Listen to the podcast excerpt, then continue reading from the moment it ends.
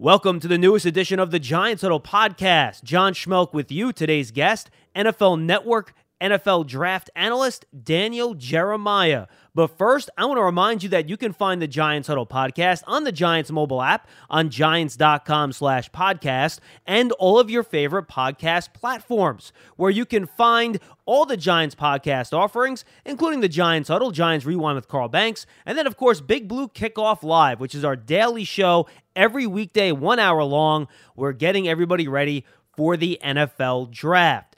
Daniel Jeremiah, again, NFL Network's lead draft analyst. You can find him on Twitter at Move the Sticks. You can also find him on the Move the Sticks podcast with Bucky Brooks. They're starting their 360 series on that. And you can also find them on NFL Network on Path to the Draft every weekday at 8 p.m., which is a must watch for people that love the NFL draft. Daniel, thank you so much for being with us. First off, I hope you and your family are doing well in these very, very strange times here in America. Now we're doing good. I appreciate you asking. I uh, hope everything's well on your end with your crew. Um, it's uh, it's crazy time we live in, but I, I, cherish these moments where we can, you know, get a little bit of an escape and, and talk some sports. All right, Daniel, let's get right to it then. If you take a look at your top 50 on NFL.com, you have Isaiah Simmons as the third ranked prospect, Derrick Brown at number four, Jeffrey Okudah at five. Then you have the offensive tackles. Mekhi Becton's your top one at seven. And at number 10, you have Jedrick Wills, the offensive tackle out of Alabama. So let's start with it this way. You talk about position value when you evaluate these prospects. How does Isaiah Simmons' positional value, generally speaking, inside linebackers are valued less than offensive tackles? Just look at the transition tags for the positions, for example. But does the fact that Isaiah Simmons is so versatile and can do so many different things, from off ball linebacker to safety to slot corner to pass rusher, does that close the gap a little bit when it comes to positional value? Yeah, I think I think it does make a difference uh, when you talk about somebody that can play all those different spots like Simmons can. When you're comparing him to you know other defensive players in premier positions, when you're talking about edge rusher, corner, you know, corner is going to be more valued by most teams than a linebacker. But I think this kid's not just a linebacker; it's all the different things he can do that separates him uh, from the bunch. But you know, you, you look on the other side of it, and then it's okay you know, and we'll get into this, but talking about the offensive tackle position, you could say the need is greater on defense, but the ultimate, uh, you know, ultimate quest for this team is to see Daniel Jones continue to grow, develop, and take that next step. And so that's when I come down on this saying, okay, I, I might have higher grades on these defensive players, but where is our focus? Where's our priority?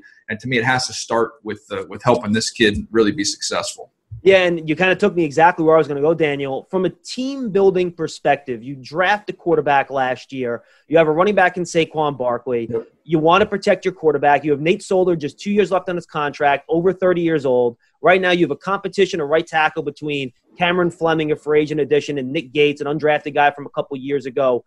So when you're trying to build a team, does that trump some of the overall great stuff that we've talked about already? I, I, think so. I think finding the quarterback is number one, and then building an environment that can help him grow and flourish is number two. That's the, the team's going to go as far as he's going to take him.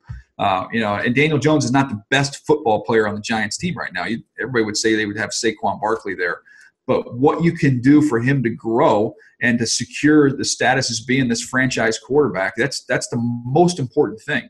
So if we say we look at this Giants roster right now, and from somebody on the outside I would say, okay, everything goes well. Um, you, a great turnaround would be an eight or nine win season. Well, what do you want that to look like? To me, I would rather have that eight or nine season come in some games. Maybe you lose some shootout games, but your quarterback is protected and he's, his confidence is, is growing and you're starting to see him really flourish I'd rather have those eight or nine wins come in that fashion than in every game ten to seven. And uh, and now I've got a quarterback that doesn't have a lot of confidence, and you don't know is he really the guy? And we need to go get another one. Uh, that to me is is the way I would go. Is I would load up around him. Now you're someone that obviously was in the Ravens front office for a while. Do you look at the two positions? and think about how scarce offensive tackles have been, not only in these drafts, but in free agency too. Look, Jack Conklin was a free agent but only yeah. because they didn't pick up the fifth year option because of an injury, right? These guys just don't become available. So, how much of this you have to strike when the iron's hot, when you get the rare draft class, when you get this many guys that are actually available when you pick? Well, I think it's a great point, and I talk to college coaches all the time, and they I was talking to one a couple months ago, he brought up a great point. He said, we are looking for a graduate transfer offensive tackle. And the way the college game works now, you know, these kids go into this transfer portal and then they're available. He said, these kids go into the transfer portal, they're they're committed to another team within two hours of entering the transfer portal because we're all trying to find offensive tackles. Well, it's the same in the NFL. You know, I go through every team and and you're trying to get ready for the draft and okay, what do they need? And you'd be amazed. Every team, you get almost every team, they need it. They need an offensive tackle and a corner. I mean, it's like across the board. Like those needs are not going away. And when you're in a position to solve one of those, and the difference between a corner and a tackle is if you get a quality tackle, that might be a 14 or 15 year guy that's going to play and, and nail down that spot. A corner, you're not going to have quite as long a shelf life there because of the reliance on the athleticism. But uh, man, this is a it's a great need to check off and not have to worry about anymore. All right, potentially trade down since there are those three, depending on how you think about Andrew Thomas, four top tackles in this class.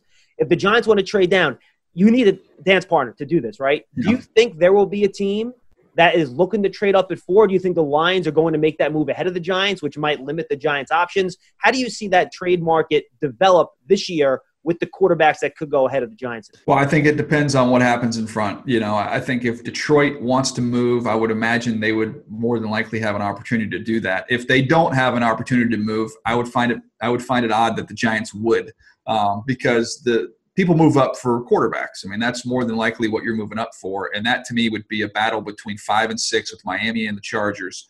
Um, to try and get up for, you know, assume it's Tua, but it could be Herbert, whoever they like at the position. Um, but I, if I'm in their shoes, I'm placing the call to the, to the first available opportunity that I have. We assume Washington will take uh, Chase Young. So if that happens, then the first opportunity to move up for your quarterback is at three. So I, you know, look, Dave Gettleman, nobody would love it more than me to see that for the first time, to see him take the plunge and trade back, just so we have something to talk about on the TV broadcast. Uh, but I don't know that he's going to get the opportunity to do so. You have Cesar Ruiz in your top 30. Let's get to the Giants pick at 36. Is he the only center that you think is worth a top 50 pick in that draft where the Giants might consider at 36? Well, I like Lloyd Cushenberry too. Uh, I would put him in there. I, those Both those guys are in my top 50 uh, on my player list. And Cushenberry, a little bit better athlete, I think, than Ruiz. He's got a little bit better bend and balance. Uh, Ruiz is a little more, he's stronger, a little more physical, can do everything. So I, I have Ruiz as the top guy. Um, but I think Lloyd Cushenberry is very much deserving of, of, being a top 50 pick. And I don't think that would be a reach at all there in the second round. We talk about offensive tackles having a lot of value. Obviously, then edge rushers do too, right? Those guys go, go up against yep. each other trying to disrupt the pass game. This is a bit of a scarce class in terms of edge rushers, Daniel. So after Chase Young, is this going to be a deal where the scarcity drives the the price up on these guys a little bit where it's going to tough to find value for the Giants at 36 and 99 at that spot? Yeah, it's going to be tricky. I'm, I'm curious to see when the next guy goes off the board because when I just grade them purely as players, you know, Chase Young's my top guy. And then, then you start getting to me like Chaisson, K'Lavon Chaisson from LSU is, is like my 25th player, somewhere around that range. Uh, AJ Epenesa is in that ballpark. I think though, because you know there just aren't edge rushers, you're going to see teams. So many teams need one you're going to see those guys get elevated and they're going to get picked a little bit higher than maybe they should. And then I'm curious to see is that a trickle down effect? You know, you get to guys like you know Darrell Taylor from Tennessee, who you think is going to be a third round pick. Uh, Julian Okwara from Notre Dame to me is more of a third round type player, late second round type player. I won't be surprised you see these guys you know shoot up the board uh, just because we don't really have any. You know, it's it's, it's going to be fascinating to see if teams stick to their grades or if they get a little more need based and say, hey, we, we've got to get an edge rusher, we got to push this kid up. How do you see Zack Baun out of Wisconsin? Because you watch him on tape, I think he's an excellent edge rusher, but he's like 230 yeah. pounds. So can you play him yeah. there every down? Is he a guy that maybe you play as an inside guy in a 3 4 on downs one and two and rush him on third down? Is he a guy that can drop into coverage? How do you view him as a player? Because I think that could be a sweet spot if he's sitting there at 36. Yeah, I think he's a really good player. And I, look, he does not have the ideal size that you'd want to be able to hold up on the edge on, on an every down basis, but he's shown he's athletic enough. He can play off the ball. You know, in a 3 4 playing inside, that will be an adjustment for him.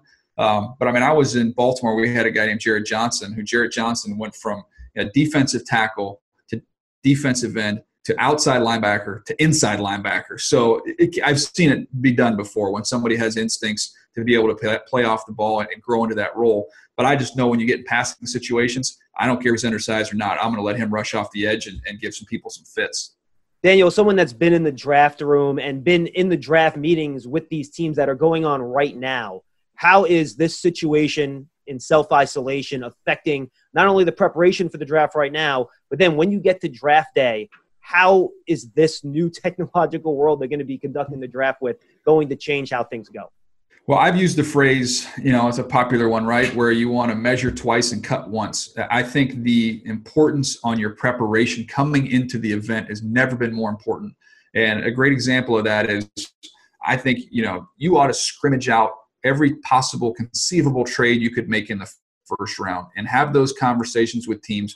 Hey, look, we're not going to say players, but for the Giants at four, if you want to move at two, if you're not happy with who's there and we potentially want to move up, let's get the let's get the framework of what that would look like conversely you know hey if you know you call the teams picking you know 10 spots up to 10 spots behind you if you wanted to move up this is kind of what we'd be looking for so when you're on the clock and and you get a phone call you're not having to start from scratch because that's going to be difficult to coordinate with all the different parties uh, in that amount of time so again i think the importance of the preparation that's going to be huge and then how is the undrafted free agent process going to go? Because we know that is just a fire drill. Once you get there, a million different people on the phone. How do you yeah. think that's going to work, trying to get those guys locked up once you get past day three? Well, I think what you're going to have to do is you're going to have to give autonomy to different folks. So, you know, the way the teams I was with, we did it, you pair up a scout and a coach. And then once you got players, you know, you'd get a list and say, okay, I had running backs when I was with the Eagles. So it would be me and Deuce Staley, who was the running backs coach. They would say, we can sign two running backs. You have a budget of signing bonus budget of $10,000 or whatever. So we had our list of guys. We would we call you know kind of the late round free agent type players the week of the draft. Start recruiting them then, and then we would you know once the draft ends, boom, you you're together with him on a Zoom conference with you and the coach, and you're trying to get agents and, and players either on that or you're calling them on a cell phone, but you're trying to get that contact done and then really just kind of work down the list. But in the past, we would always come back to the draft room and kind of consult and say, okay, um, they might say, well, we ended up giving this offensive tackle $5,000 more than we wanted to, so we got to take that from another position. Like, no, you're going to have a strict budget and you're going to have to be you know disciplined and organized and say okay we got to get four offensive linemen. This is what we're working with. Those two guys need to go solve that problem and then bring us back the names and we'll get the contracts done. All right daniel we really appreciate the time. Thank you so much for joining us and more importantly hope you and your family stay safe. Yeah all the best. Be safe too that's Daniel Jeremiah. You can find them on Path to the Draft every weeknight at 8 p.m. on NFL Network, breaking down the NFL draft. And you can find him on Twitter at Move the Sticks and on the Move the Sticks podcast, which he co hosts with Bucky Brooks on all your favorite podcast platforms. And you can find more of that interview coming your way. A couple exclusive parts of that we did not play on the podcast. Stay tuned for that on Giants.com the week of the NFL draft. Thank you so much for being with us. And again, you can find all the Giants podcasts, including the Giants Huddle podcast, on all your favorite podcast platforms, the Giants mobile app, and at Giants.com slash podcast. And remember, you can continue to cover the NFL draft with us right here on Giants.com, your best NFL draft coverage in town. Thanks for being with us. We'll see you next time, everybody. Until then.